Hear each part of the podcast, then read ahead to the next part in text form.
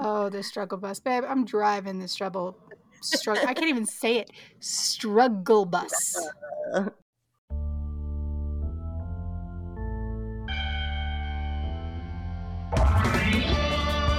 I'm Danielle. And I'm Christy. And you are listening to Snacks with Stine. Let's do it.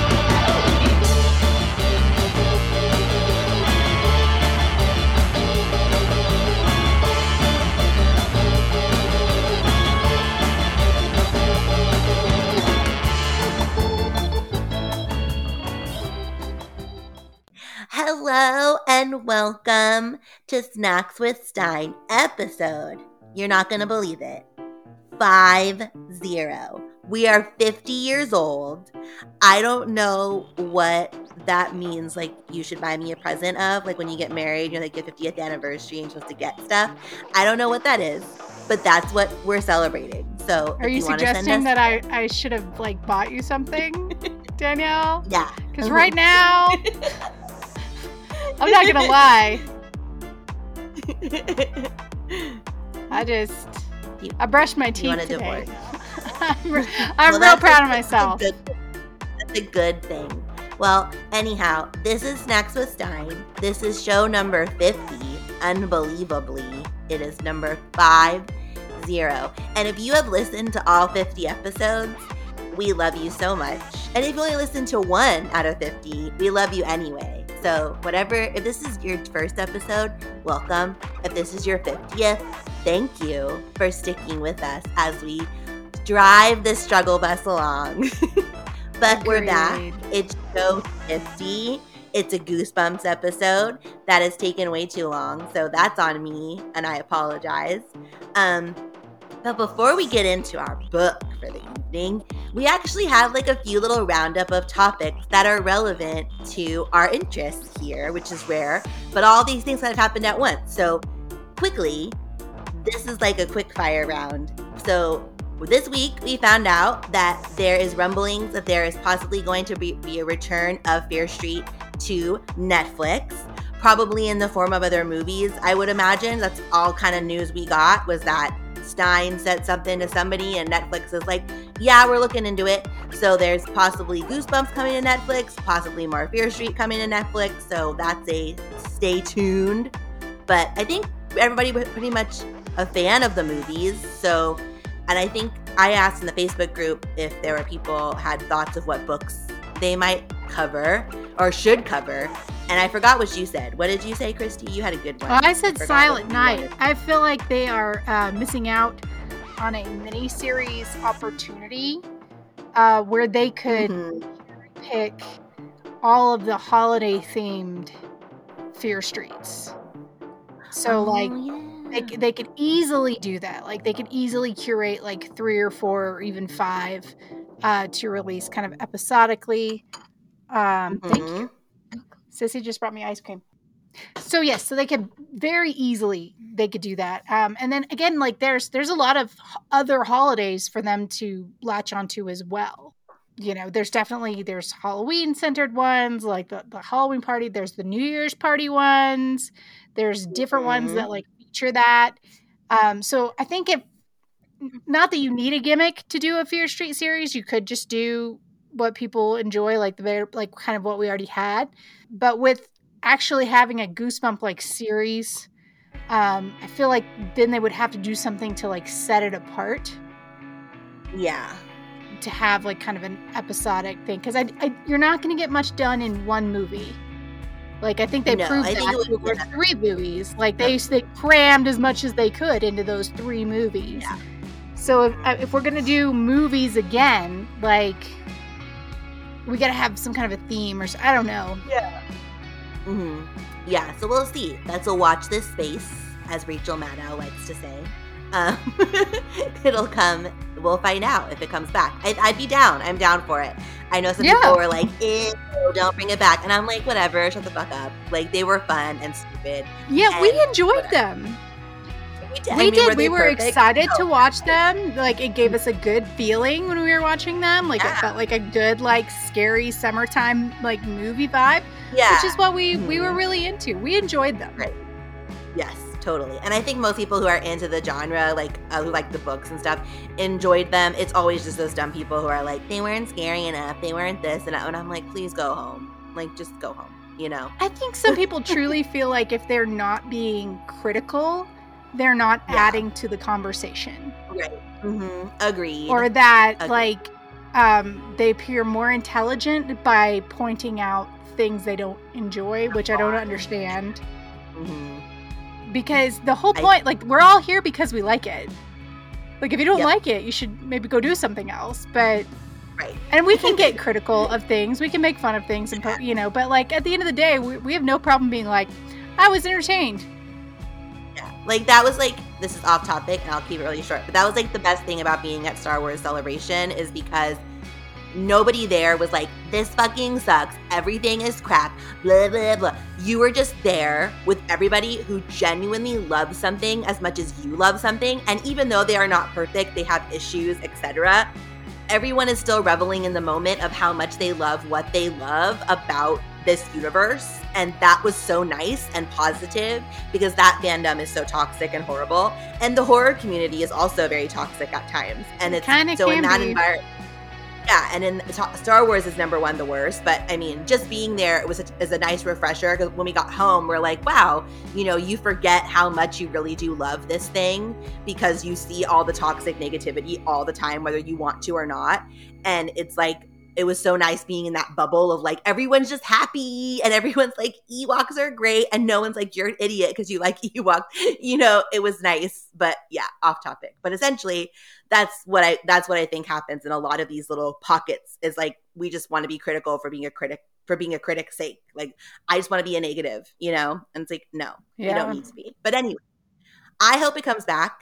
I enjoyed them. It'll be fun. I think so. Fingers crossed for that. That's a mm-hmm. watch that space, like I said. The next thing is there is a new adult R.L. Stine comic coming out. I believe it is coming out in September 22. It's the first of four books, and it will have Tim Jacobus cover art, which is pretty awesome. isn't it like it- adult like xxx or like Sorry, it's not Like- porn. okay, i was like that's different It is it is not porn. It is just simply for adults and not for children. So this is his first like this is his first like adult thing. Like this is, you know, this is his first foray into don't let your children or teens consume this media, you know, because it's gory and etc. So it's a comic series. I think it's I think it's a four-part arc. It's called Stuff of Nightmares. Tim Jacobus is doing the cover art, which is pretty sweet, and it is supposed to come out in September of 22. So if you have a comic book store where you live, I don't anymore, which sucks. But if you do, go get it and support it, and that would be pretty awesome. So yeah, that's coming out in September. Um, what else do we have? real quick did you did you ever read his um adult novels I Mm-mm. think there's a few of them. There are a few standalone novels that were supposed to be written for adults, and I don't remember that if they were particularly well received, but I've never um, I've sought never, them I didn't even know they existed yeah, there's there's like I feel like there's one or two. because the way he was saying it was like this is the first time he's done like adult stuff. Or maybe it wasn't meant like maybe they were just standalones. I don't know. I thought he had some standalone adult novels. So I was wondering like in that space like if he's if that is something that he excels at because we I mean we talk a great deal about how he's so good at understanding that mind of a child and that thinking of a child and that thought process of hmm. like what's important. So and I, he's an accomplished writer, so I'm sure he can do you know different Mhm. viewpoints And and, this is a comic, so we're not going into full on novel. You know, it's a comic, so you're still writing less. You know, um, but yeah, related but unrelated. Like we're getting Sandman in August. You know, you can do a lot with a comic. oh, I know. but that's also Neil Gaiman, who is a god among men. So It's true. Neil can do no Gaiman sets a high, high bar. Yeah. Yeah. that man, he true. can like write the phone book, and he would it would do a good job. Um, but yeah, so we'll see. I'm I'm looking forward to it. I have it pre-ordered, so I'm looking forward to it. I'm gonna get it just to support it, and even if it sucks, I know. I'll mm-hmm. like the artwork anyway, you know. So Right. yeah, it's only it's only four parts, so it's not a big commitment, which is cool. So yeah, it's called Stuff of Nightmares. September 22nd, the first one drops. I don't have the release dates for the others. I don't know if they've published those yet, but I know number one is coming out in 20 in a couple months. Yay! Excellent. Next thing on the same R.L. Stine tangent, I posted in the in the Facebook group today that one of my favorite podcasts, Armchair Expert, with Dax Shepard, who I love and adore, had R.L. Stine on the podcast, which I had no idea, and it was like so fun, and it was a great interview. And he talks about they have a great conversation about how he names all the kids in the books. You eventually like, how do you think of all these names over all of these many many novels? Like you're like, I need more kid names, you know. So that was pretty funny. And Dax is really funny and they have a really good rapport on the episode. So I would check that out. It's like an hour and a half. It's good for a drive. Um, he was on there. He talks about 30th anniversary. He talks about stuff of nightmares. He talks about the show, Fear Street a little bit. He kind of goes into everything and just sort of the little mini renaissance that Goosebumps and his brand is having. So if you're a fan, check it out. I want to say the podcast is only on Spotify, which is a bummer or they, that episode might be because it said Spotify exclusive, but most people have Spotify. So check it out if you do have Spotify. It's a fun hour and a half. And then the other thing is that we're now on Amazon, right, ma'am? Yeah. We're on Amazon now. We are. Yes. Um, I, you know, I know that you guys think we just forget about you for months at a time. It's not true. uh, I got an email from them and it was like, hey, we found your podcast, which by the way, I get many, many emails about of this nature. Like, I'm a professional podcast promoter, blah, blah, blah, blah. No, go away. Please fuck off. no. Um, but this was legitimately from Amazon. Like I checked the title, like it didn't have any weird characters. It wasn't spelled funky. Um, like it was definitely from Amazon. It was like, hey, uh, is this your to say it. podcast? Can you know? Would you like to be on Amazon Music Podcast? And I was like, eh. so I clicked it, and it was verified in like five minutes, and we were up. And I was like, no shit, because I have Amazon Music. So I, I I took up my phone and searched it. And I was like, there we are. Alexa will play Snacks with Stine podcast if you ask her. And that's kind of weird. I love it. so that's cool. Yay for our Amazon Music friends. If you're, or if you want to talk to Alexa, if you have no friends, want to talk to Alexa, Alexa will find us for you. So that's, there you go. Um, And we'll be your and friends. was, and we'll be your friends. Yeah, we'll be your internet friends. Um, and that was really it as far as relevant topics. The other thing I had is that the Halloween Kills trailer came out. That's relevant to us. We talk about horror stuff. It's out. It's not great, but it's out. Mm-mm. So we're finally gonna end the Laurie Strode Michael Myers universe. And you know, I'm I sure. okay. We're ending at least the Laurie Strode part of the Michael Myers story. she is done. Yeah, I've heard this before. It's That's the last one. I don't think this is the last one for Michael, but I'm pretty sure, I am about 95% sure it is the last one for our beloved Jamie Lee. And I'm fine with that because, ma'am, you are like, however you're supposed to be in these movies, you cannot fight Michael Myers. So it is time. it's time. I mean, but if anybody go. could, it's going to be Jamie Lee Curtis. She's in fantastic shape. She's been in She is in fantastic shape. Did you see True Lies? Holy crap. That woman, like, she's going to be one of those people that, like, kicks ass until, like, the very last day of her life. She's going to run two miles and be like, I'm tired now. And she's done. So if anybody can I'm kick tired. Michael Myers' ass from, like, the nursing home, it's to be Jamie Lee Curtis. Okay, well, maybe I'm wrong. Maybe she's gonna come back, but it's supposed to be. And I'm sorry, I had the wrong title. It's Halloween Ends. It's not Halloween Kills. That was number two. Halloween Oh. Ends. So Halloween ends. It is. It is whether Laurie Strode comes back or not. These three are ending this. This is the bookend, right? We had the new Halloween in 2018. We had Halloween Kills in the middle, which was garbage, and then we have this new one. So this is the trilogy with these folks. These folks are done after this. We I assume that Michael is not done, but I would like to see him go a new direction and not be with Laurie. As much as I love Jamie Lee nothing against her, I think it's just time for that. She's acting like it's she's done. I follow her And on Facebook and like- she's yeah, posting a lot of things that are like very like closure. She's not And I- leaving anything open. So Yeah, and I think that's been the intention with getting her back into the universe is that we're going to close your chapter. We're going to let you close it the way you want to close it. And I think that's smart because she is the ultimate final girl and she has survived all this Yeah. time and she's never lost her luster and I wouldn't want her to now. So I think it's going to be good. But yeah, if you have thoughts on the Halloween Ends trailer, post them in the Facebook group. I know it's not goosebumps, but it's horror stuff and it's fun and it we gets talk horror into- stuff sometimes. gets us into spooky season, which is fast approaching. So It really is. I- I'm gonna get do one more horror aside, uh, real quick, and then I'll and then I'll do what I always do, and I'm like, hey, if you want to just get to the episode, it's at 20 minutes in. How do we feel about American Horror Stories? I had the new trailer come across my reels the other day, and I'm like, D- y'all, I feel like this was over a while ago. What are we doing now? I've st- I started season one. I watched half of them, and I lost interest and gave up. Will I watch this new one? Yes, because I'm a glutton for punishment, and I want to see where it's gonna go. The late the lately efforts of the AHS universe, whether it's stories or the actual season, has been very disappointing. So I'm hoping that it's a return to form. I mean, the promos are always great. The trailers are great.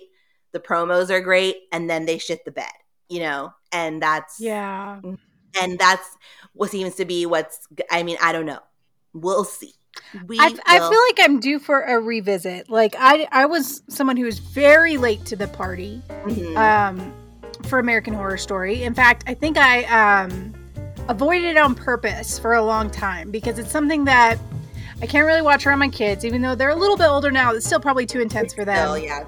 and you know unless it's like something i can throw on when i'm working in the studio at home by myself but then i have to like not sit and watch it like it has to be a certain kind of thing where i cannot pay attention to it and that's something that i actually have to sit and watch my husband doesn't enjoy horror so this is something i'd have to watch my own so i think that when i it was like three or four years ago when i was making the kids birthday cakes i needed something to put on for like hours and I and I started season one and I adored it. I loved season one. Season two, I only made it about halfway through before I, I just ran out of time to watch it. And I'm so far removed from it now that when these new trailers come across, I'm like, what am I looking at? I don't understand what's happening right Yeah. I think. So I may have to revisit it. Yeah, well, I think the, I mean, no matter where you are in the AHS journey, if you've never watched it or if you're like you or you popped in and out, I think the initial four seasons are amazing. Some people disagree with me and they're like, this one was trash. I don't care. I think the first four are absolutely solid. There is something for everybody in those seasons. Like you have your haunted house season, you have the scary asylum, mm-hmm. you have the witches. Oh, I love season one. the witch Yeah. the witch season is probably my favorite, which was Coven. And then I also loved Hotel. People hated Hotel. I loved it. But again, I'm a Lady Gaga stan, so put her in anything and I'm gonna watch it and I'm probably gonna like it. Um, but I like the subject matter of that one. I like vampires. I like, you know, those kind of things. So they have something for everybody. And the stories were still unique. Whereas I think now we're kind of running into this, like, I don't know what the fuck to do. I will say I enjoyed 80, 1984. I did enjoy that one. That was two seasons ago now.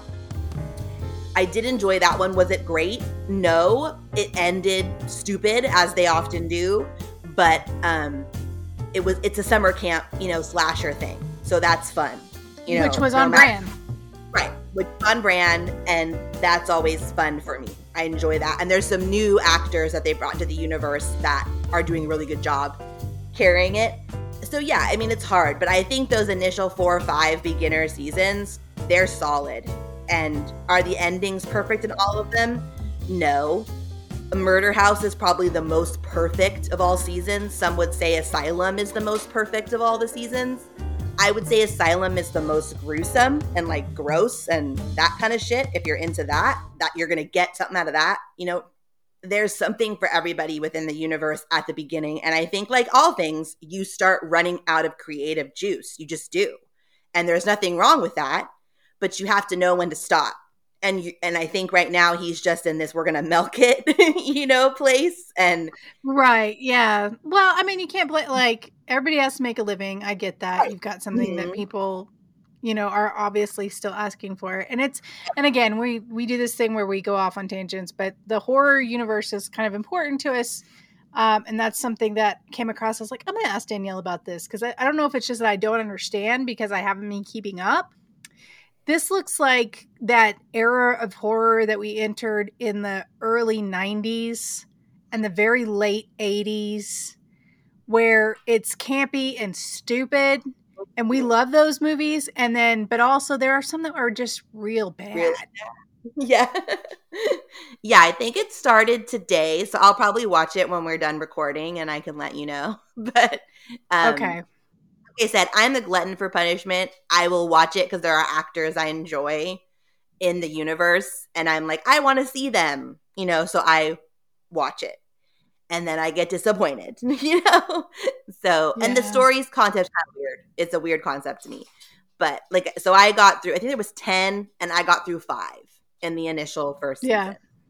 But anyway, these are all good things because I always say our defense of talking about horror stuff is that any of these people could potentially direct a Goosebumps or Fear Street property at some point. That's my defense of covering these things because we never know everybody's gateway into horror mm-hmm. was Goosebumps and Fear Street. Yep. Like there, there was no other horror for us. Right. Right. Like if, if you if you started on the spooky path and stayed there and read all the books, like the people who I'm sure listen to us did, or why are you here? Like if it was important to you, if it was a part of your life, then you probably then dipped your toe in some other horror. Like yep. Mm. So that was just our it's news gateway drug of the day, and it was gateway drug. Yes. Speaking of drugs, speaking of drugs, are you having any snacks? Oh, having- I'm not having any drugs. um, thank you very much. It is Colorado, but we don't partake because college is over. so it's very hot here. Um, I'm sure it's very hot where you are. It's very uh, the whole world is melting. Um, I am fortunate enough to live on the top of a mountain, like the Grinch. So it's like 30 degrees cooler up here. So like hot for us is, you know, upper 90s. And uh, we're there. The um the quest for weight loss continues. Just always just always assume I'm on a diet um, that I'm sometimes following. Hey, whatever, it works. It takes a year, but I'll I'll lose 30 pounds. When when you're in that like trying to be healthy thing, like if you drink, like alcohol is so many points and it's like so many calories and all the things. Well, of course, there's like there's White Claw, right? There's all the seltzers, but like White Claw and Truly give me a headache.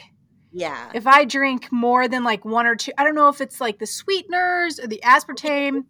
so my husband sweetener thing. Yeah, I do. Like I can't have more than one hardly. Um, and it's so nice to have like a fizzy cold drink, you know.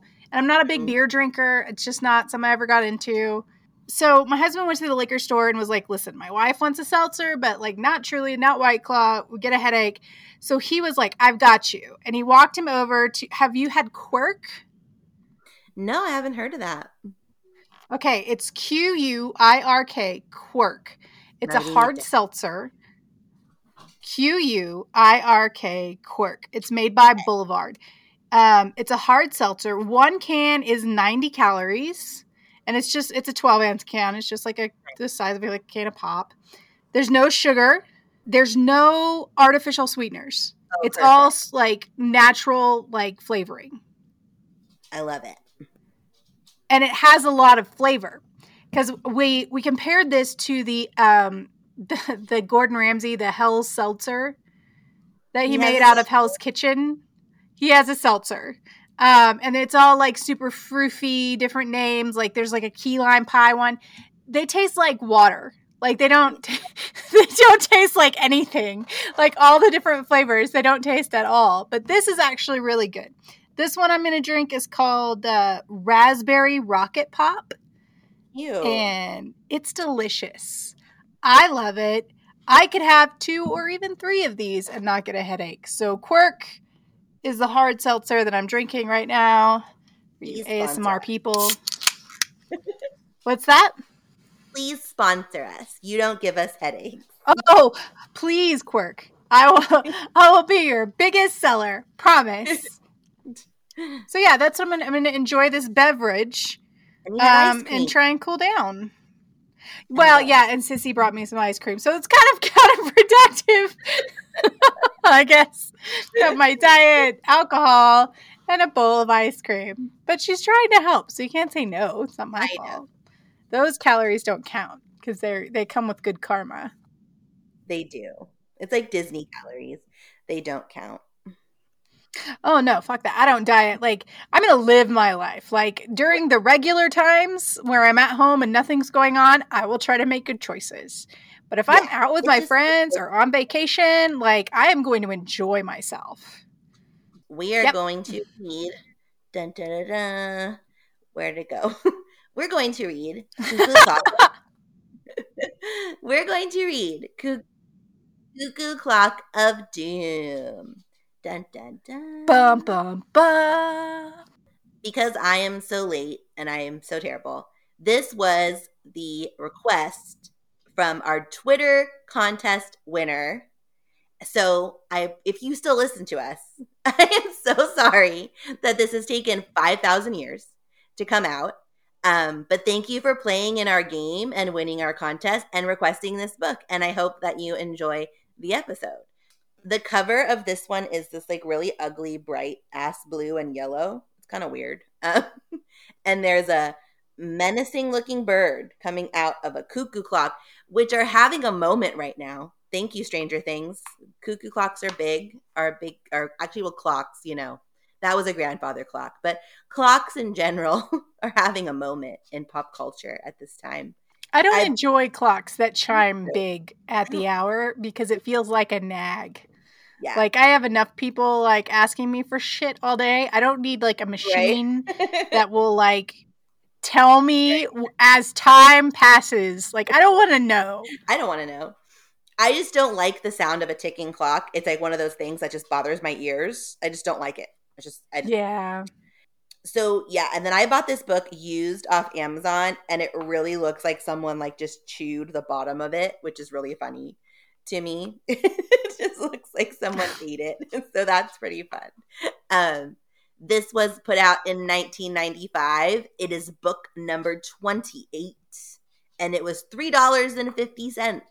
Not for what I bought it for, but in the ri- original times in 1995 it was $3.50 and the tagline was keep your eye on the birdie. Okay. That's a camera, but we'll let it slide. that's what it says. It also well see goosebumps is weird because they have two taglines. There's your front one which is keep your eye on the birdie and then there's the back one which says don't beat the clock.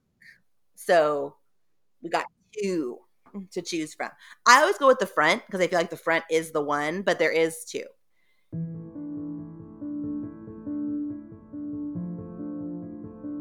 So, Michael and Tara Webster are siblings who can't stand each other. Michael affectionately refers to his little sister as Tara the Terror because she gets away with everything, while poor Michael has to take the fall. He wishes he could remember the first five terror free years of his life because they were probably really nice and peaceful.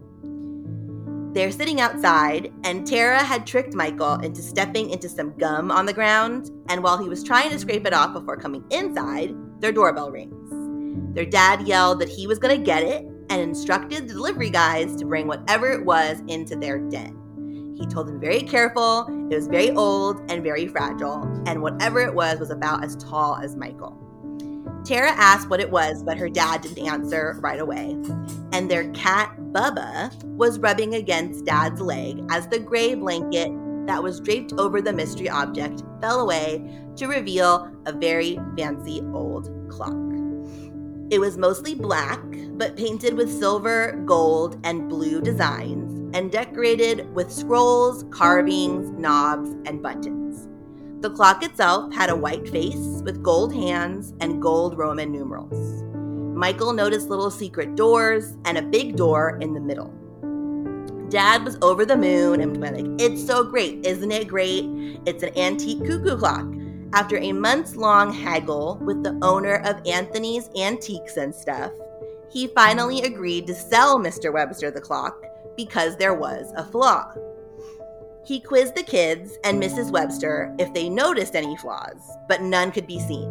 But apparently, whatever it was made the shop owner try to convince Mr. Webster not to buy the clock, but he insisted, and now they were the proud owners of it. Mrs. Webster was not a fan and suggested it go to the garage, which Dad was like, hell no. It doesn't belong in the garage. It's gonna stay right here in the den. It's a major award. It's a major award, exactly. It's a, this isn't a major award moment. So Michael noticed there was a dial on the side of the clock that resembled a mini version of the large clock with tiny gold numbers that went from 1800 to 2000. The thin gold hand was pointing to 1995, and there was a button set into the wood underneath.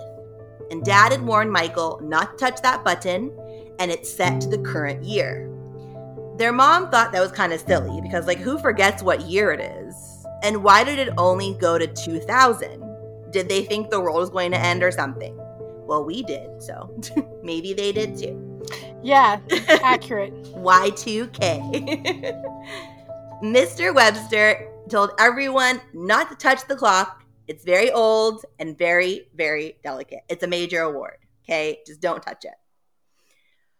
Mrs. Webster pointed out it was almost time for dinner, and she was interrupted by a loud gong and a bird with the meanest looking face flew out from the little door, nearly hitting Michael in the head. The cuckoo bird flapped its yellow feathers, and its blue, beady eyes were staring daggers into Michael. Dad and Tara were laughing at him because he screamed. And they're like, was he really afraid of a cuckoo clock? But dad was fully enamored with it and told them that it's from the Black Forest of Germany and it's rumored to be enchanted. And supposedly, if you learn the secret of the clock, you can use it to go back in time. Mom was not amused and didn't like him filling the kids' heads with nonsense. And stories like this are why Michael fibs all the time. He tries to defend himself, but it's no use because Tara had an expression of victory on her face and he wished he could just wipe it off. They go upstairs to get ready for dinner. It smelled good, but it was something meatless and low fat, which was mom's latest obsession. Dad tells everyone to stay out of the den, but Michael needs to go and use the encyclopedia, which is too heavy to bring to his room. this killed me. Only one? Only one. Apparently, he could not bring them up. I, mean, I think he did more than one, but it just killed me because this whole reminded me of like how we had to like go and look at the encyclopedia. I freaking loved the encyclopedia. It always had big color oh, pictures and like they were. Awesome. I just like pick pick a letter and right. like go check it out. Right. Like I'm that kind of a nerd. No, they were. I fun. enjoy like, the encyclopedia. Your first encyclopedia, like a nice set. It was like a big deal. I was like, oh my gosh, I have the whole. They were expensive. They were we expensive. never had one of our own. My grandma got us one. Like, got me and my cousin each a set, and it was like a big ass deal. Like, grandma spent yeah. bucks on this, and it was like a big deal. I loved my encyclopedia.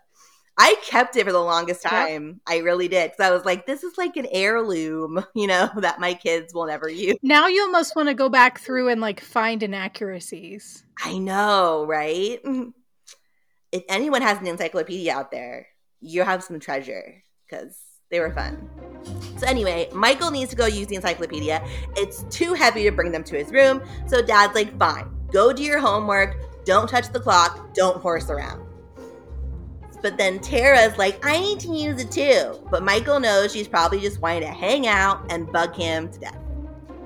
So he takes all his stuff into the den, and there was no sign of Tara. So he's gonna get on his homework, but he gets distracted by the clock.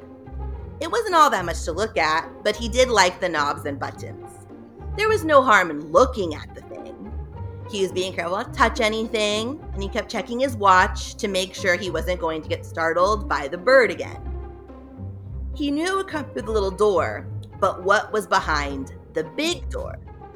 He felt it was safe to take a peek because nobody was coming. So he tugged a bit on the gold knob, but it was stuck, and he pulled a little harder. Then the door flew open, and an ugly green monster jumps out at him and knocks him to the floor. Michael's screaming for help and waiting to be clawed to death by the green beast, but instead of scratching him, it starts to tickle him. Of course, it was Tara. And Dad had heard the commotion, and guess who got in trouble? Michael, not Tara. Tara manages to ruin everything, and this wasn't as an exaggeration. Just three days ago was Michael's 12th birthday, and what was supposed to be a great day turned into a nightmare. It started with his birthday gift. Mom and dad were so excited about it and had been keeping Michael out of the garage with all sorts of made up lies. But the morning had finally arrived, and waiting for him was a new 21 speed bike that he had been asking for. Sooner- 21. I know, I'm like, how many speeds the bike need? 21 speeds. He's going to climb a mountain. He's going to. So many mountains. He says thanks. Then Tara suddenly wants the same bike for her birthday, and she's climbing on top of his new bike.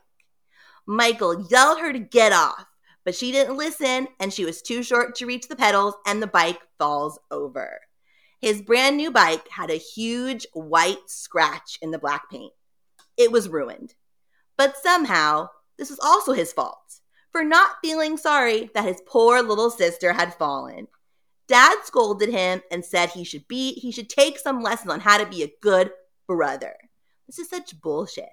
Like I am I don't siblings. I like I hate you. I'm never speaking to you ever again. such bullshit. Yeah, parents get mad when you say stuff like that. My mom used to have a pretty big rule about like not telling your siblings that you hated them. So we just waited till she left the room. I was like Um, pass each other notes. I hate you. Mm-hmm. like it is over. I'm never speaking to you again. Two hours later. Do you want to play Monopoly? Because I'm really bored.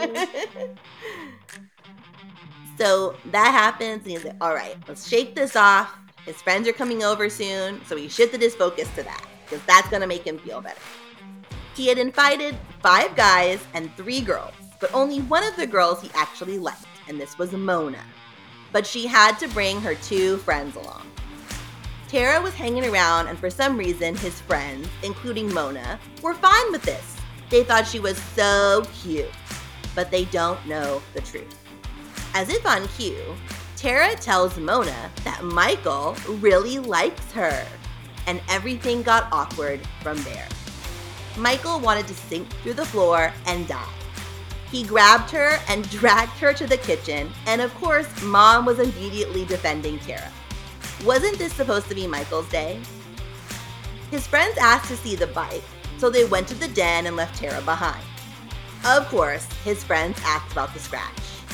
They come back upstairs and find Tara sitting in the middle of a pile of torn and crumpled paper because she opened his damn presents.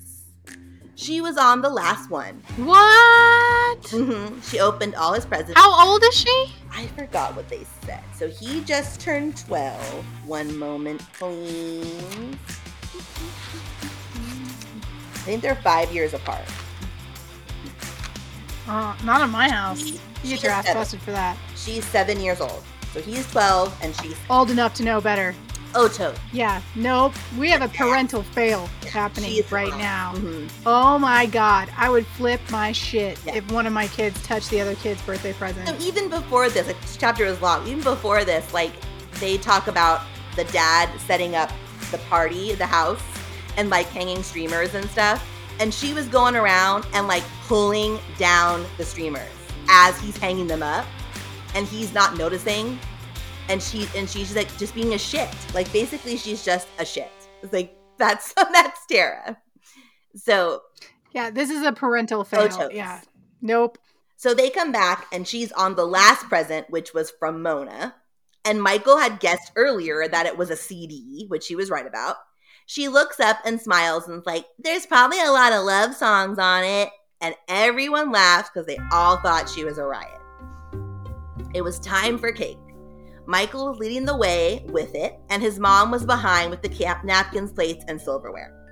He was balancing the cake as he stepped through the kitchen door, the dining room, and didn't see Tara's bratty little foot. He trips and lands face first in his cake.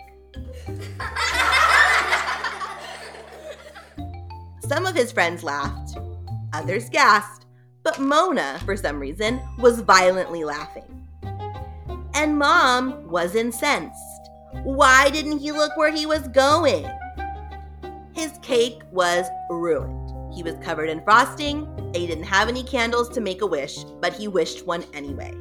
That he could start this birthday all over again. Nobody would believe the worst thing. So this had happened the week before Michael's birthday. So Mona and her two friends I mentioned before were Cece and Rosie, and they were all coming over. They all had parts in the school play, and they were going to rehearse at Michael's house. This play was a new version of The Frog Prince. Mona was playing the princess, and Cece and Rosie were her sisters. Michael chose to play the frog because he was going to get a kiss not the prince, right? The girls were coming over any minute, and Tara was on the rug in the den, bothering their cat, Bubba, who hated Tara as much as Michael did. She was lifting him by the hind legs, trying to make him do a handstand, and he was yowling and squirming and finally got away. She's just awful. So she, now she's torturing their pet it's horrible. She goes on and on. I would say, fuck this kid. Like, do we get to feed her to a monster yet? I know. I'm ready. I'm ready right now. And the parents should go too, because damn. Right. So again, in this instance, she's torturing the damn cat, and the mom comes in right was kind of ending, and it's like, "Why are you being mean to the cat, Michael?" And it's like, "It's this fucking sister." Like it's insane. Is the sister possessed? Maybe. Is that where we're going? Like she's she's truly evil. Okay so the, they're coming over. Their mom goes to take a nap because she has a headache because she's driving. They're driving her insane. So the kids are coming over. The mom is asleep. He wanted to go to the door and surprise them in his frog costume, but he wasn't ready. So he told Tara to answer the door and tell them to wait for them in the den and he'll be right back. She said, okay.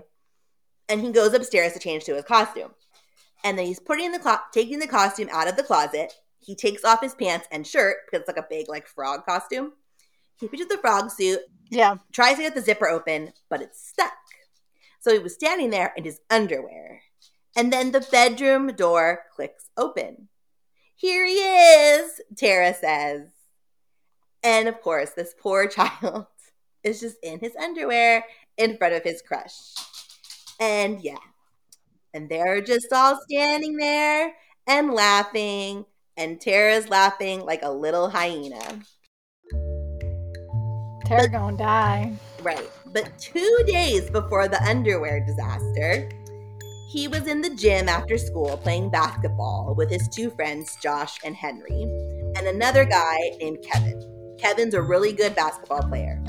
He's he's probably their best player at school and they were shooting baskets, and Tara was hanging around the sidelines where their back their jackets and backpacks were against the wall. And he was getting a bad feeling, because he always does when Tara's around. And then he thought, she's just trying to distract me, but don't let her, just think about the game. And he was feeling good about it. He sank a few baskets, and his side won, because he had Kevin on their team. They went to the wall to get their backpacks, and Tara was gone. And then Kevin screams out, Nobody move. And everybody freezes. Where's my hat? My Blue Devil's hat is missing. And he's like, I don't know where your hat is, man. He's like, somebody took it. Nobody leaves until we find it. So he grabs Henry's backpack. How very kindergarten right? of you, Kevin. Something is missing. It has been stolen. it is. I think it was that guy who looks twitchy. Hook up the lie detector. So he grabs Henry's backpack and starts going through it. But then Josh points at Michael. Hey, what's hanging out of Webster's bag? And he's like, What? And there was a patch of blue sticking out of the zippered pocket. and his stomach turns. Kevin walks over and rips the cap out of his backpack. I have no idea how it got there, Kevin. And Kevin didn't wait to hear his excuses. Basically, he beats Michael to a bloody pulp.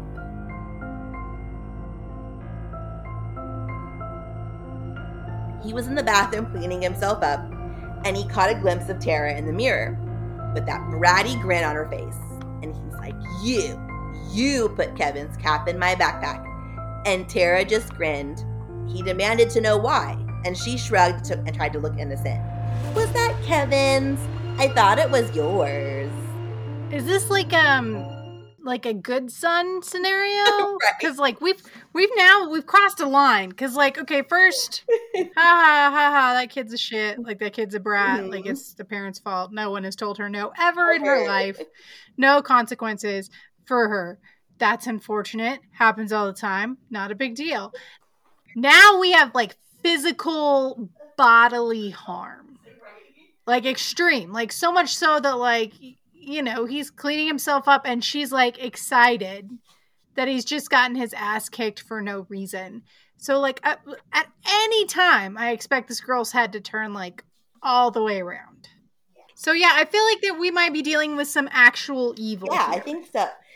or at least like alien something. I don't know. They, like no little bratty sister is this evil. So now we understand what he's living with, and now we know why he did the terrible thing that he did. Because anyone in his place would have done the same. He was in his room all night that night, just plotting a way to get Tara in trouble. But nothing came to him. Then the clock arrived. A few days later, Tara did something that gave Michael an idea. She couldn't stay away from the cuckoo clock. One afternoon, Dad caught Tara playing with the clock hands. She didn't get into any real trouble. Not sweet little Tara. But Dad did say, I've got my eye on you. No more playing with the clock. And that's when it came to him. Dad realizes that Tara is not a perfect angel. And he's found a way to get her into trouble. If something went wrong with the clock, he knew Tara would get blamed for it. So Michael decided to make sure something did go wrong. Because she deserved to get in trouble for the hundreds of terrible things she did. Agree. Get her. Karma's a bitch. Go when get her. everybody was asleep, he went downstairs to the den. It was almost midnight.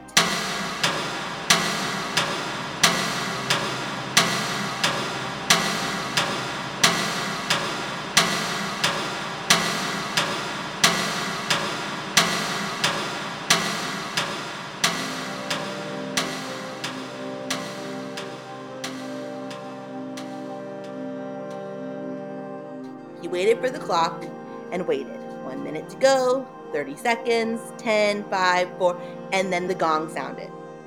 The yellow bird pops out. He grabbed it. It made short, strangling noises. He twisted its head around so it faced backwards. And then he fished out, when he finished out its 12 cuckoos, facing the wrong way. And he laughed. Dad saw it, he's gonna go ballistic. The cuckoo went back into its little window, still facing backwards. It's gonna drive Dad insane, and he'll be furious at Tara. He may explode like a volcano.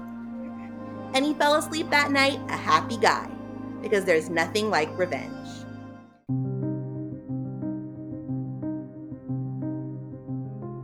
He slept late the next morning, and he couldn't wait to see Dad blow up at Tara.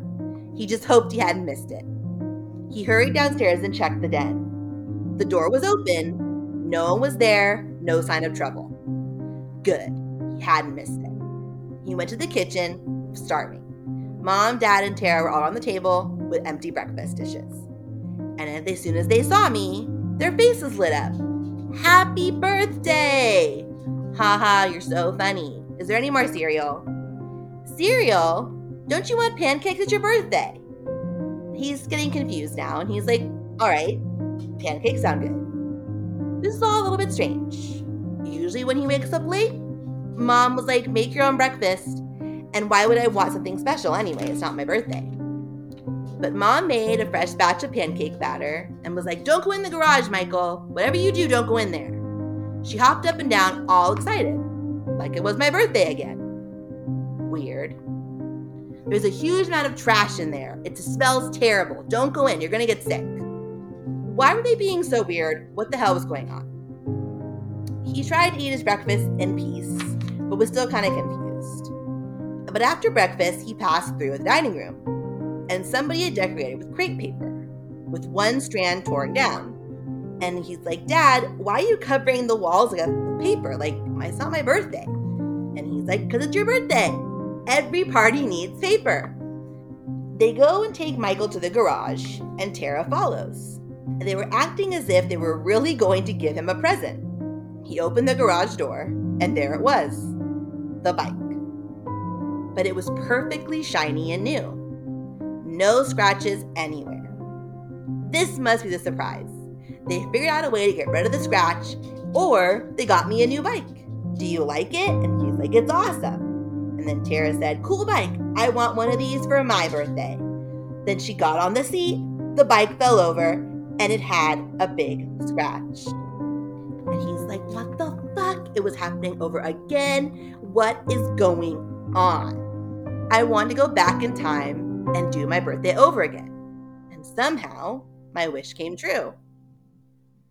He thought it was kind of cool. But then he's like, Wait a second.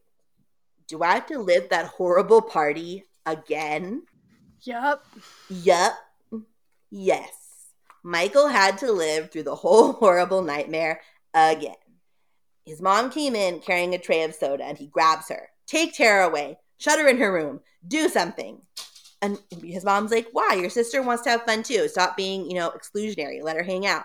And she's like, You're just being silly. Be nice. She's not going to bother you. She's just a little kid. They go through the whole thing again. They go through the bike and the friends. They see the CD. And then it was finally time for cake. And here it is, he thought. He'll carry the cake, but this time he knows not to trip.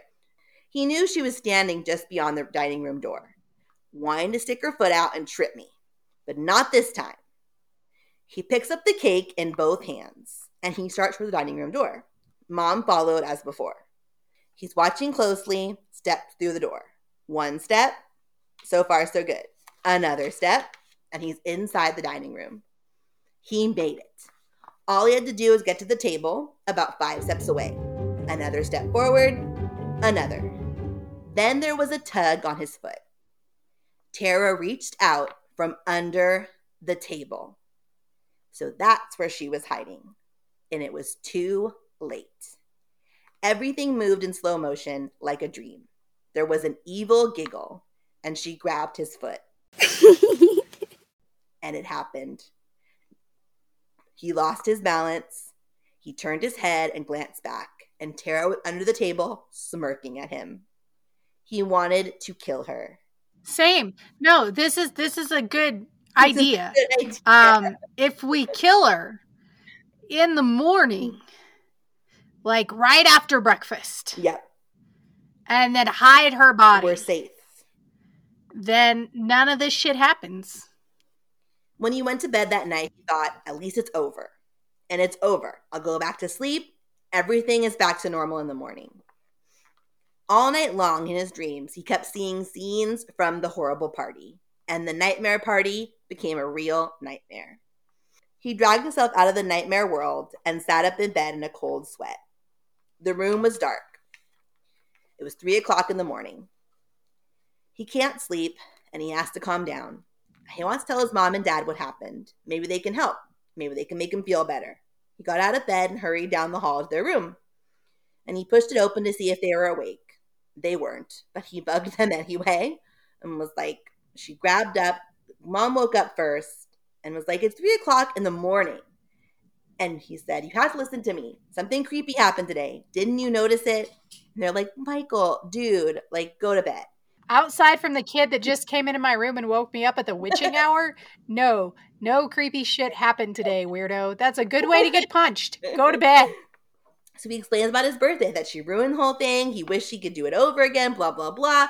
And he's like, and, and his dad still wasn't fully awake and registering that this was his son talking to him. And it's like, is that you, Michael? And the mom's like, just go back to sleep. He, you had a bad dream. And he's like, no, it wasn't a dream. My birthday happened twice. You were there. Don't you understand? Freaking help me. And the mom's like, now impatient. I know you're excited about your birthday, but it's two days away. Only two days to go. Then it will be your birthday. Go back to sleep and go to bed. He's racking his brain, and then he thinks what dawns on him the clock. He twisted the cuckoo's head backwards, went to bed, and when he woke up, time had gone backwards. Could that be it? Did I do that? Is the clock really magic? Maybe he shouldn't have turned that stupid bird head backwards. And he's like, it figures. I try to get Tara in trouble and end up getting myself into a mess. Well, if that's the case, it's easy enough to fix, right? Turn, go downstairs, turn the head forward. So he leaves his room, goes down the stairs. They probably hadn't fallen back to sleep, but he didn't want to take any chances. So he's being extra quiet. He didn't want his dad to catch him fooling around with the precious clock.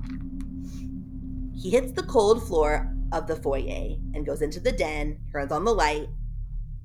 The clock is gone. Do you know why the clock is gone? Oh, because it's two days before. The major award hasn't showed up yet. The clock has not arrived. Hmm. I don't know. I mean, this this hellscape future of you like just moving backwards in time is probably better than your current life, bro. Like, You get to get younger. That's nice. I mean, at least you know what's coming. Yeah, like Had the clock been stolen?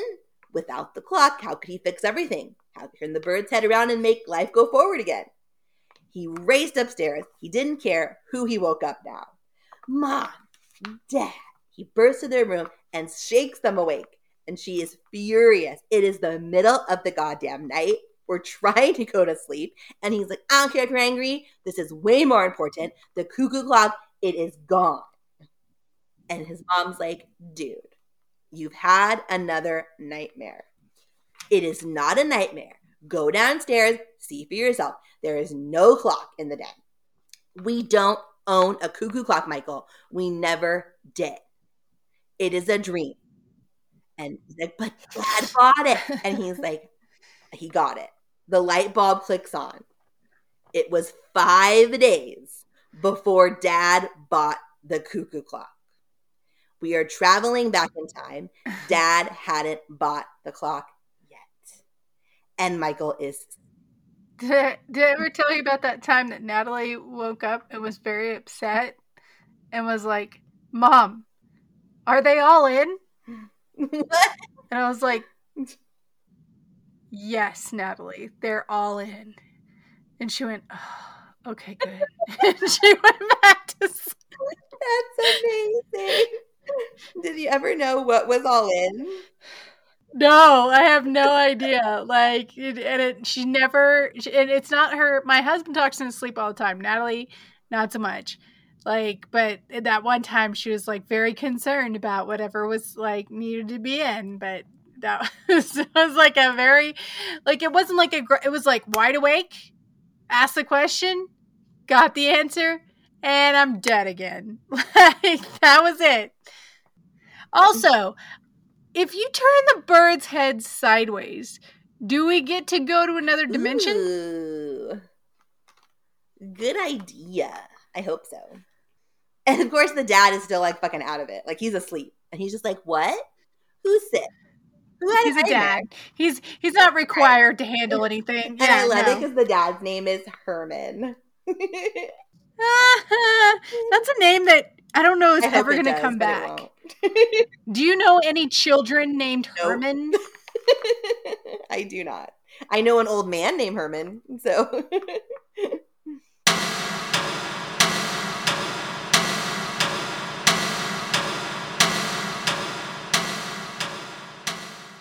when he got downstairs in the kitchen the next morning, mom, dad, and Tara had already eaten their breakfast. She's like, "Her dad's like, hurry up, you're gonna be late."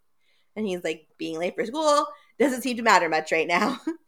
and he's trying to get his dad to sit down and be like, listen to me for a minute. It's really important. And he's like, Mom, are you listening to me? And she's like, Fine, what's up? What's going on? And then he tries to tell them that time is going backwards. Every day he wakes up and it's an earlier day than the day before. And his dad is like, You have a great imagination, but I'm really late for work. And we'll talk about this when we get home. Or you know what? Write it down, make a science fiction story. And the mom's like, like, bro, time is going backwards. We can have another tardy. It's okay. And then all his mom says is, Did somebody feed Bubba? And then Tara's like, I did it, even though it's supposed to be Michael's job. So even in this horrible hellscape, she's still an asshole. because he didn't go sideways. We're not in a different dimension. We're just in a different time. Although the more I think about it, the more I think we should be on board with time going backwards. I, I mean, pretty soon he's going to get to do kindergarten again. Right? He's going to be like, "Oh, do I know my colors? Just and sit back, lady." Because this is what happens next. Like he's in class, right, and he's like, "I know exactly what is going to happen." He's done all of the work. He's did the lessons. He's eaten the shitty lunch he had to eat. And when he's in math class, he knew second by second what was going to happen down like down to the minute, right? He knew when the teacher going to turn around. He knew he was going to yell at Kevin. He knew Kevin was going to go to the principal's office. He knew all of those things just like he remembered it. And it was just so boring because he's like, I know it's going to happen every day. And then he's like, holy shitballs this is the day of the underwear. And it was going to happen. Oh, again. right. It's a good day to right? run away from the home. zipper's going to get stuck. He's like, "Why am I doing this? Why can't I stop myself? Just don't go upstairs. Don't do it. Don't go to your room." And he has to have he has to find a way to control it. And so he forces himself to turn around and walk back down the steps and he sat down on the third step. Tara answered the door, and the girls stood before him in the foyer. He's like, I got this. I'm controlling it. Things are happening differently. And she, Mona asked him, Where's your costume? I wanted to see what your costume looks like. And he's like, No, you don't. It's really ugly. I don't want to scare you. And then her stupid friends are like, Don't be a jerk. Why'd we be scared by a frog? And they're like, We want to rehearse with it. And Mona says, I don't want to see the costume for the first time on stage. I want to be prepared for it. I want to practice with the costume, and you should be in it. And then Tara, of course, is like, Come on, put on a show. I want to see it. And he gave her a dirty look because he knew exactly what she had in mind. And he's like, Nope, I can't do it. And he's they're just like, come on, why not? And you're like, I can't. And then of course Tara's like, he's just embarrassed. And then they're like, and Michael's trying to make excuse, you know, it's hot. I don't want to. And then Mona leans close to him. I said no. Mona leans close to him and she smells like strawberries. And then she's like, come on, Michael, Aww. do it for me. And then he says, no. And she stomps her foot. I won't rehearse our scene unless you put job, on Michael. that costume. And he's like, I can't get out of this, so fuck it. She wouldn't leave me alone until I put on this costume. Fine. And then, of course, Tara's like, hooray. And he's like, okay, I may have to put on this costume, but that doesn't mean the girls will see me in my underwear. I can keep that from happening. This time, he locks the door. Now try it, Tara. Or put right. it on over your clothes, You can't outsmart Michael Webster. No way. The door was locked, and he felt safe. Took off his jeans and his shirt and took the costume out of the closet. And just as before, it was stuck. But it was okay. The door was locked. He had privacy. Then the door flies open. He screams, Tara, the door was locked. No, it wasn't. The lock's broken, remember? And then he's like, No, dad fixed it. He fixed it. And he tried to remember when dad fixed the lock on his bedroom door. Oh, right. It was after his birthday party, which has not yet happened. How was he supposed to keep all this straight? He's doomed. This was too frightening. Where would it end? He had no idea. It was getting scarier by the minute. He couldn't eat that night. He'd eaten whatever it was before and hadn't liked it the first time peas, carrots, and mushrooms over brown rice. Hey guys, doesn't this dinner seem a little bit familiar? And dad says, I'll say, it Oh reminds my me of lunch we ate at that vegetarian restaurant last month. Ugh. And mom glares at him. Michael, your parents aren't going to help you. Why?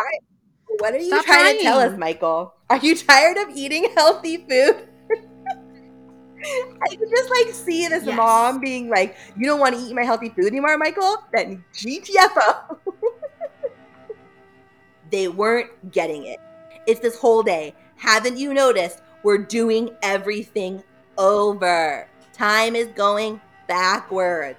And Michael, shut up. Tara said, This is so boring. Talk about something else.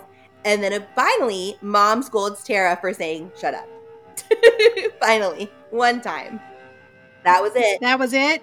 That was what mm-hmm. drove mom overboard. Not any of the like truly evil shit that's been going down. Like this Damien level interference. And mom and dad exchange glances. They seem to be sharing a secret. Do they know something? They know something, but they're afraid to tell me. He ga- she gazed at him very seriously. All right, we may as well tell you. We're all caught in a time warp, and there's nothing we can do about it. She pushes back her chair and walks backwards to the stove. And she starts putting rice from her plate into the pot on the stove. And then her and dad start speaking backwards in backward sentences. And Tara spits out rice on her fork and puts it back on her plate like she was eating backwards. They were all talking and moving backwards. They were in a time warp. Oh my god, it's true. But why wasn't I walking backwards and talking backwards? Then Tara broke it and cracked up first. Then dad, then mom. It was a joke. And he screams, You're all horrible. And that made them laugh even more. Oh my god. You don't I need know, he needs a new baby. family. You can you can come and stay with me and I will be your mom and I won't make fun of you and I'll make sure the other kids are not Right. assholes. Like So they I hate this kind so of they shit. apologize and are like, "I'm so sorry," you know. And, and, you know, his dad's like, "Haven't you heard of deja vu? It's probably what you're experiencing. You know, it happens when when you have feeling you've been through this before, and everyone feels that way once in a while." We've reached Right. our breaking point now. Michael has end. been pushed too far. Michael, we're on your side. Burn that mother down.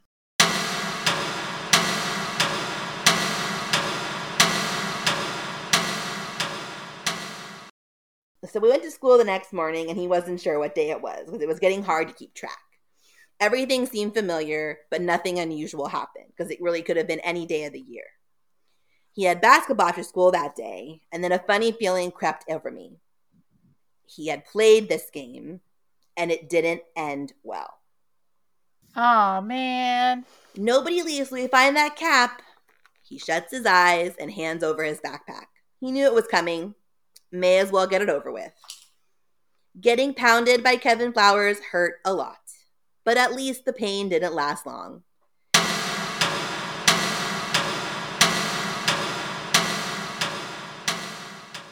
He woke up the next morning and the pain was all gone. The pain, the scabs, the bruises, everything. What day was it today? It must be a few days before Kevin beat him up. But he hoped won't live through that a third time. What will happen today? So he walked to school and searched for clues and tried to remember what happened the day or so before Kevin beat him up. Was it a math test? He hoped not, but at least it would be easier this time around. He could even try to remember what the problems were and look up all the answers. He was a little late today. Did that mean something? Would he get into trouble? and he got to Mrs. Jacobson's class, and the classroom was already full. Mrs. Jacobson didn't look up when he walked in, so he must not be that late.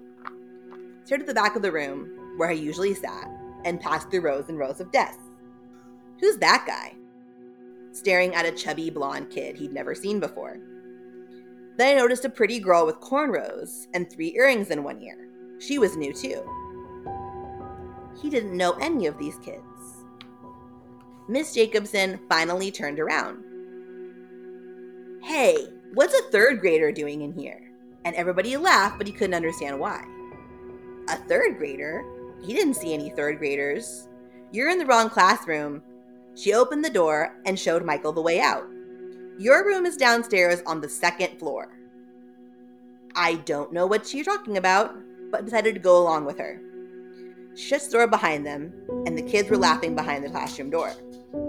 He hurried down the hall to the boys' bathroom, splashed water on his face. Maybe that would help. He turned on the cold water and glanced up in the mirror, and it seemed a little higher than usual. He washed his hands in the cold water and splashed them on his face. And the sink seemed higher too. Am I even in the right school? He thought. He looked in the mirror again and got the shock of his life. He looked so young. Michael was a third grader again. He had his third grader hair, third grader clothes, third grader body, but a seventh grade brain.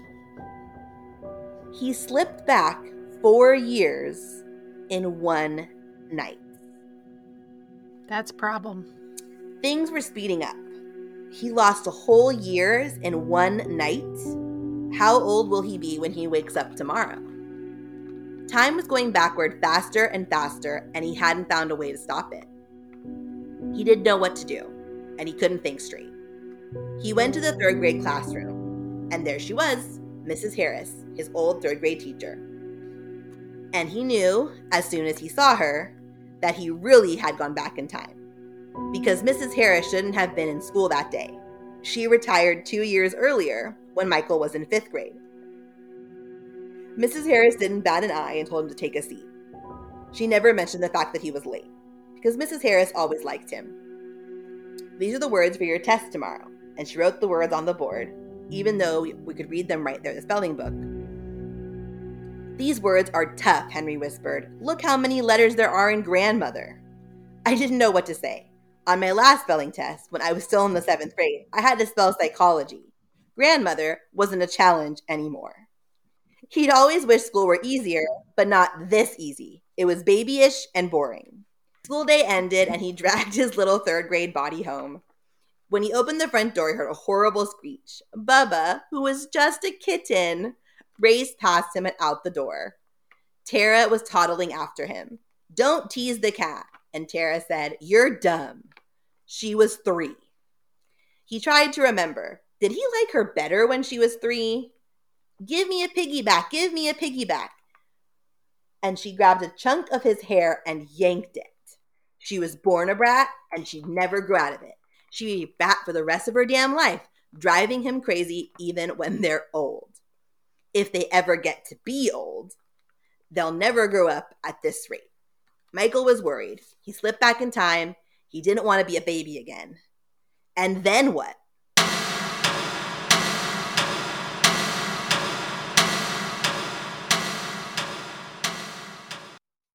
Michael wakes up in a panic every morning. What day was it? What year was it? He had no idea. He climbed out of bed, and it seemed farther away from the floor than it used to. He stared in the mirror. He looked younger than the day before, but he wasn't sure how much. Mom had left some clothes for the day on a chair in his room. He examined the jeans. They had a picture of a cowboy on the back pocket. He remembered these jeans the cowboy jeans. Second grade. That means he's probably about seven years old now and he can't believe he has to wear these stupid jeans again. His heart sank when he saw the shirt she picked out. It was a cowboy shirt with fringe and everything. This is so embarrassing. How could his mom ever do this to him? He knew that he used to like these clothes, and he probably picked them out for himself, but he couldn't stand to admit that I'd ever, he'd ever been so stupid. Tara was still in her pajamas watching cartoons, and she was two. She saw me pass through the living room and held out her arms to me. Give me a kiss! Give me a kiss! She wanted Michael to kiss her. That didn't seem like Tara. But maybe two year old Tara was so sweet and innocent. Maybe at two, Tara was actually likable. Give her a kiss. You're her big brother, Michael. She looks up to you. He leaned down to give Tara a kiss on the cheek. And with one index finger, she pokes him in the eye. Mhm. Oh, good. Oh, good. And like he thought she was born bad. I'm going to find the clock because he couldn't wait anymore. He figured turn the clock around, time to go forward again. And he figured the dial that showed the year was going backwards too. So all he had to do was reset the date on the clock to the right year and he'd be 12. He missed being 12. Seven year olds don't get away with much, and someone is always watching you. He went down the block toward his house, and he knew the crossing guard was watching him to make sure he got home safely. But at the second block, he dashed around the corner to the bus stop and hoped the crossing guard hadn't seen. He stayed behind a tree for a few minutes and waited for the bus to pull over. He stepped aboard. And the bus driver kind of looked at him strangely. Aren't you literally riding the bus by yourself? And he just said, Mind your own business. I am meeting my dad at the office today. Mom said it was okay. so he nods and shuts the door. He puts three quarters in the coin slot, but the driver stopped him after two. Whoa there, buddy. Fare's only 50 cents. Keep the quarter for a phone call. Oh, yeah, they raised the bus fare to 75 cents when he was 11, but now it's only 7. He remembers hearing dad say that Anthony's Antiques and Stuff was across the street from his office. So he got off the bus at dad's block, and he hoped dad wouldn't see him because he knew he'd be in big trouble if he did. He wasn't allowed to ride the bus by himself when he was seven. He hurried past dad's building and across the street. On the corner, there was a construction site, a pile of brick, just a pile of bricks, really. And down the block, there was a black sign with Anthony's Antiques and Stuff painted on it in gold letters. He was almost there. He'll walk to the store, find the clock, turn the cuckoo around, and fix it. He won't have to worry about waking up tomorrow morning as a three year old or something. His life will go back to normal. Life will seem so easy when time moves forward the way it's supposed to, even with terrible Tara around. He looked at the big plate glass window, and there it stood, right in front the clock. He was so excited. He hurried to the shop door and turned the handle. It was locked. There was a sign closed for vacation. No. You're about to disappear. It's you or this window. Make some choices. You are a little kid. You're not going to get in trouble for much. Break the window. Break the window. No. And he starts to cry. Not after all this. The window stood between me, him, and that clock. He would never think of doing what he decided to do, but he was desperate. He strolled down the block to the construction site, looking casual, it! trying to look like a kid who was planning to break into a shop window. He stuffed his hands in the pockets of his cowboy jeans, in his cowboy outfit, in his cowboy outfit. With fringe. Just casual on the job site. Walking in my cowboy fringe. This is probably the best part of the book so far. Like, I feel like there's theme music. Like, like he's like staring off into the distance. Like, what? Just a seven year old cowboy out here on this construction site, being all natural like, Howdy. ma'am. Howdy. You know? Who would suspect a seven year old in a cowboy suit trying to break into an antique shop? He kicked around and found a pile of bricks. The coast was clear. It wouldn't be easy for me and my little second grade body to throw it that far, but he would have to throw it very far, just through the window. He carried it in both hands back to the store. He looks it was perfectly normal for a boy to be carrying a brick down the street. A few adults passed by, but no one gave him a second glance. He stood in front of the shiny plate glass window, weighing the brick in his hand. If a burglar alarm would go off when I broke the window, would he be arrested? Maybe it wouldn't matter. Maybe if I made time out to the present, I'd escape the police. Just go for it.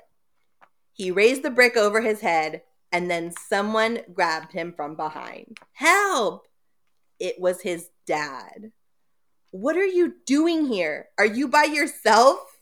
Brick fell to the sidewalk. I wanted to surprise you, he lied. I wanted to come visit after school. He stared at him as if he didn't quite understand. I missed you, Daddy. And he smiled. You missed me? But how did you get here? On the bus? You're not allowed to ride the bus by yourself. But he didn't seem angry. He knew that line about missing him would soften him. Meanwhile, he still had the same major problem getting his hands on the cuckoo clock. Ooh, if we set the store on fire, oh yeah, what happens? Then the, the clock, clock, doesn't, doesn't exist, exist on our timeline. You sh- everything should revert back, so. right?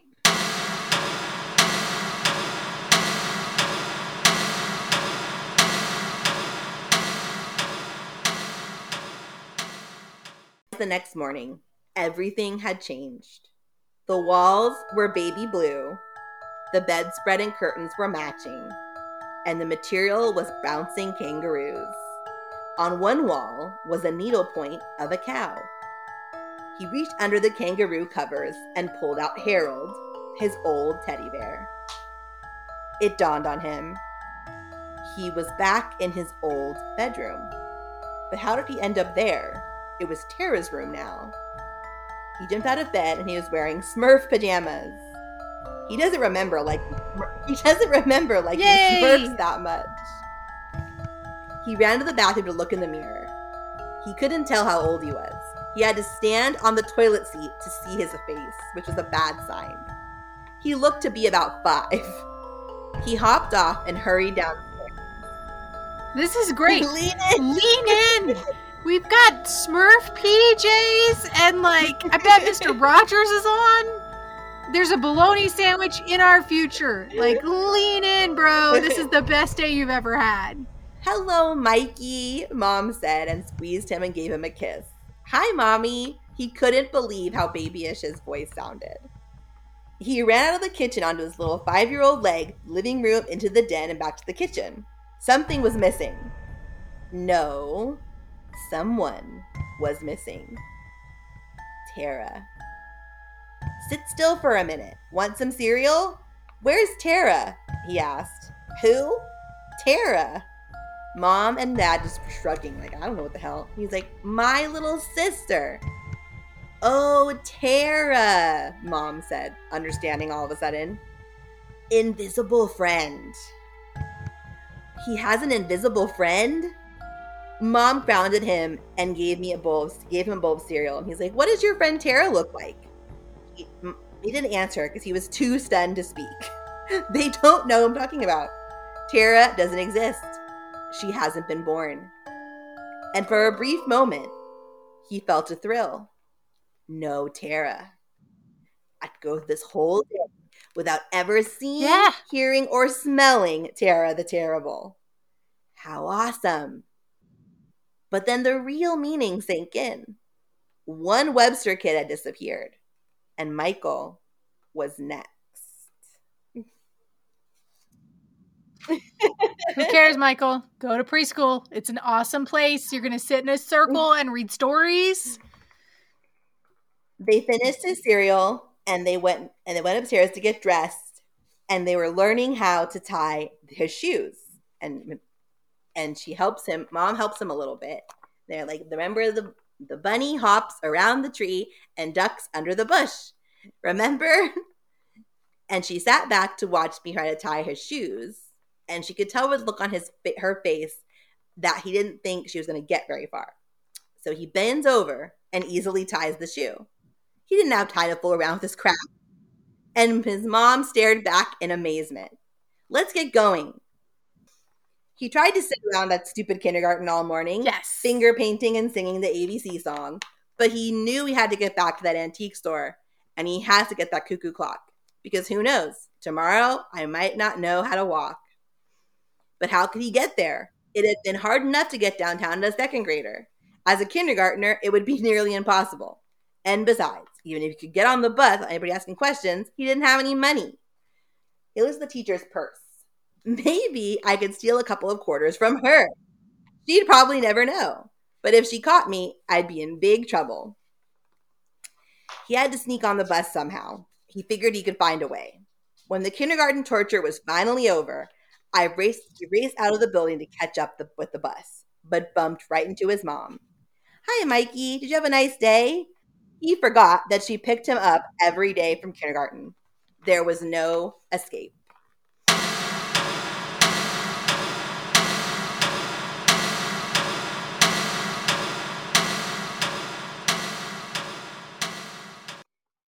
He was still alive the next morning, but he was four. Time was running out.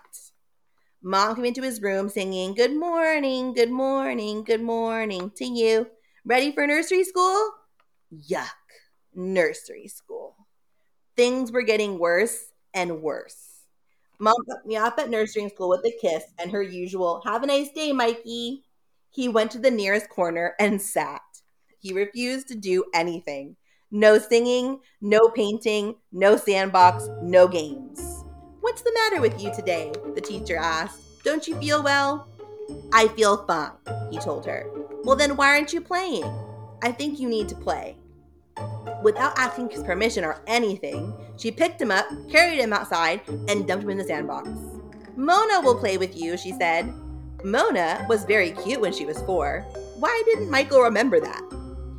Mona didn't say anything to him. She concentrated on the sand igloo she was building.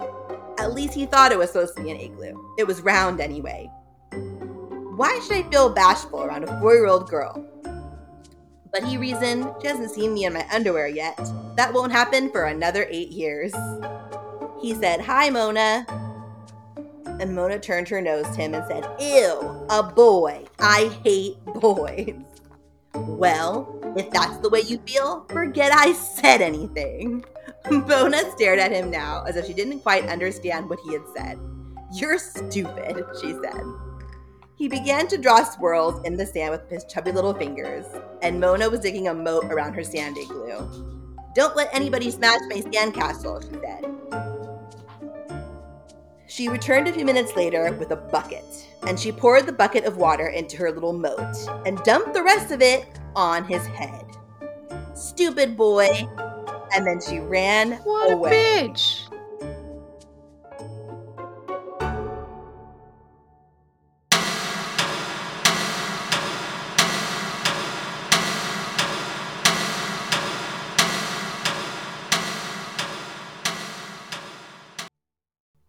He rolled, he tried to roll out of bed, but his body slammed into something. What was that? He was surrounded by bars. Was he in jail?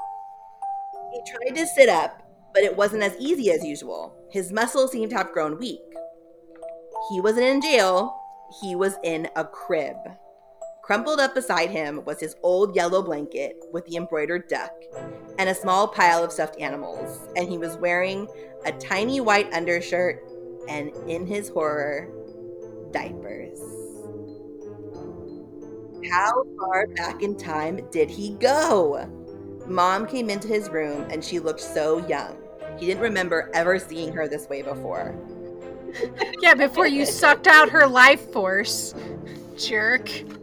You look great. Yeah, because she's not had years of waking up in the middle of the night with She you. She shoves a bottle of juice in his mouth and he's like, Yuck, a bottle. And he throws it down on the ground. Bad, Mikey. Drink your bottle. Come on. Drinking from a bottle wasn't that bad once you got used to it, and he was pretty thirsty. He had to know how old he was. He had to find out how much time he had left. He pulled himself out of onto his feet, and he said, "Okay, I can stand." He took a step, but he couldn't control his leg muscles very well. He can walk unsteadily, but he can walk. So he's thinking he must be about one years old. He fell and banged his head against the side of the crib and begins to wail. What's the matter, Mikey? What happened? He couldn't stop crying. It was really embarrassing. In one night, he went back in time three years. He's one now.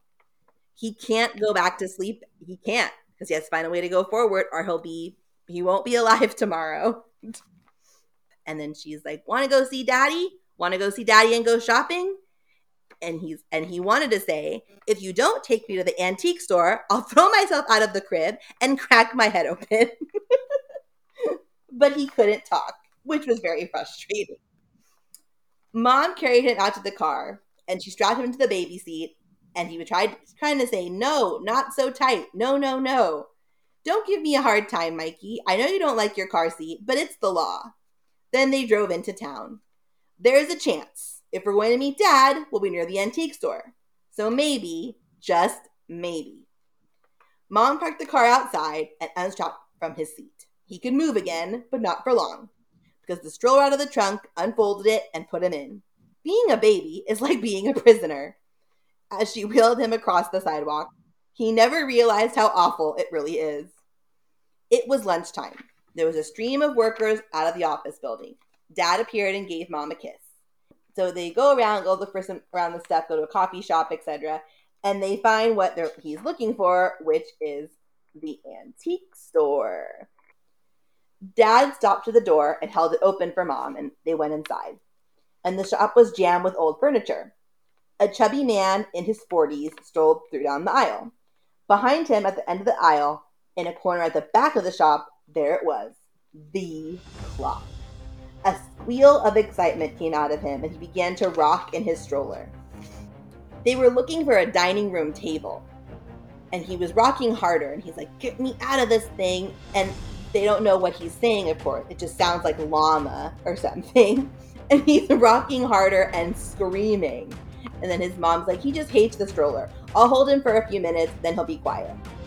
He waited until she got in her arms, and he screamed again and wriggled as hard as he could. And they're like, What the hell is wrong with this kid? And he's yelling, Down, down. Fine, just stop screaming.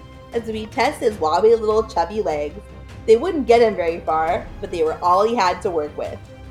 He got cuckoo clock at last. But the cuckoo's window was too far above him, out of reach. The minute hand clicked again, and the gong sounded. The window slid open, the cuckoo popped out, it cuckooed once, it cuckooed twice. He stared up help- helpless. A 12 year old boy trapped in a baby's body. Somehow he had to reach the clock, and somehow he had to turn it around. Three, four more times. Once it reached 12, he was doomed. The bird would disappear. He would disappear disappear forever. He looked for a ladder, a stool, but the closest thing was a chair. He pushed it toward the clock and it moved about an inch. He put all his weight into it. He figured he only weighed about 20 pounds, but it was enough. The chair began to slide across the floor. Five, six, and the chair up against the clock, and it came up, the seat of his chair came up to his chin. He tried to pull himself up, but his arms were too weak. He put a baby sneaker against the chair leg and boosted himself up. He grabbed a spindle at the back of the chair and heaved onto the seat. He made it. Seven, eight, nine, ten. He heard the shopkeeper shout, Somebody grab that baby! They were running to get him. He strained to reach it. Another inch. Eleven. Then mom grabbed him and lifted him up. The cuckoo flashed within my reach. He grabbed it and turned the head around. Twelve. The cuckoo slid back into the clock, facing the right way. He got out of mom's arms, landing on the chair. Mikey, what is wrong with you? He saw the little dial that told the year and felt for the button that controlled it. He could just reach it on the chair. He slammed his hand on the button, carefully watching the years whiz by. The shopkeeper yelled, Get that baby away from my clock. Grabbed, Mom grabbed him again, but he screamed, and so loudly it started her, startled her. Let go of that. He took his hand off the button, and the dial showed the right year, the year Michael turned 12. They grabbed him again, but this time they, he let her pick him up. It doesn't matter what happens now. If the clock will work and he'll go back to being 12, or it won't work. And then he'll disappear, vanished in time forever. A bright white light flashed. Michael felt dizzy and stunned. Several seconds passed before he could see anything. He felt cool, damp air and smelled a musty odor. It was the smell of a garage. Michael, do you like it? He blinked some more and his eyes adjusted. He saw mom and dad looking older, looking normal. They were standing in the garage, Dad was holding onto a shiny new 21 speed bike. Michael, are you feeling okay? They were giving me the bike. It was my birthday. The clock worked. I brought myself back to the present. Well, almost. Up to the, my 12th birthday. He felt so happy he thought he could explode. He threw himself at his mom and hugged her hard. Then he hugged his dad. I guess you really do like the bike. I love it. I love everything. I love the whole world. Mainly, I love being 12 again. I could walk, I could talk, I could ride the bus. But then he thought, it's my birthday. Oh God, I live this again. He tensed his shoulders and steeled himself for the horrible day to come. It'll be worth it. It's worth it if it means time will go forward again, the way it's supposed to. He knew too well what happened next. Tara. I'm ready. Just do your worst. But Tara didn't come. She didn't seem to be around at all. She wasn't in the garage. There was no sign of her. It didn't act as if anything was missing or anything was wrong. Where's Tara? He asked them. Who?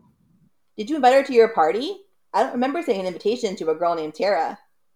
Tara? Is this some girl you have some crush on, Michael? It was as if they'd never heard of Tara, never heard of their own daughter. You better go upstairs and get ready for your party. The kids will be here soon. He called out for her, but there was silence. Was she hiding somewhere? I searched through the house and checked her room. I expected to see a messy, all pink girl's room. Instead, there were two twin beds, neatly made with plaid covers, a chair, an empty closet. No stuff. It was a guest room. No Tara.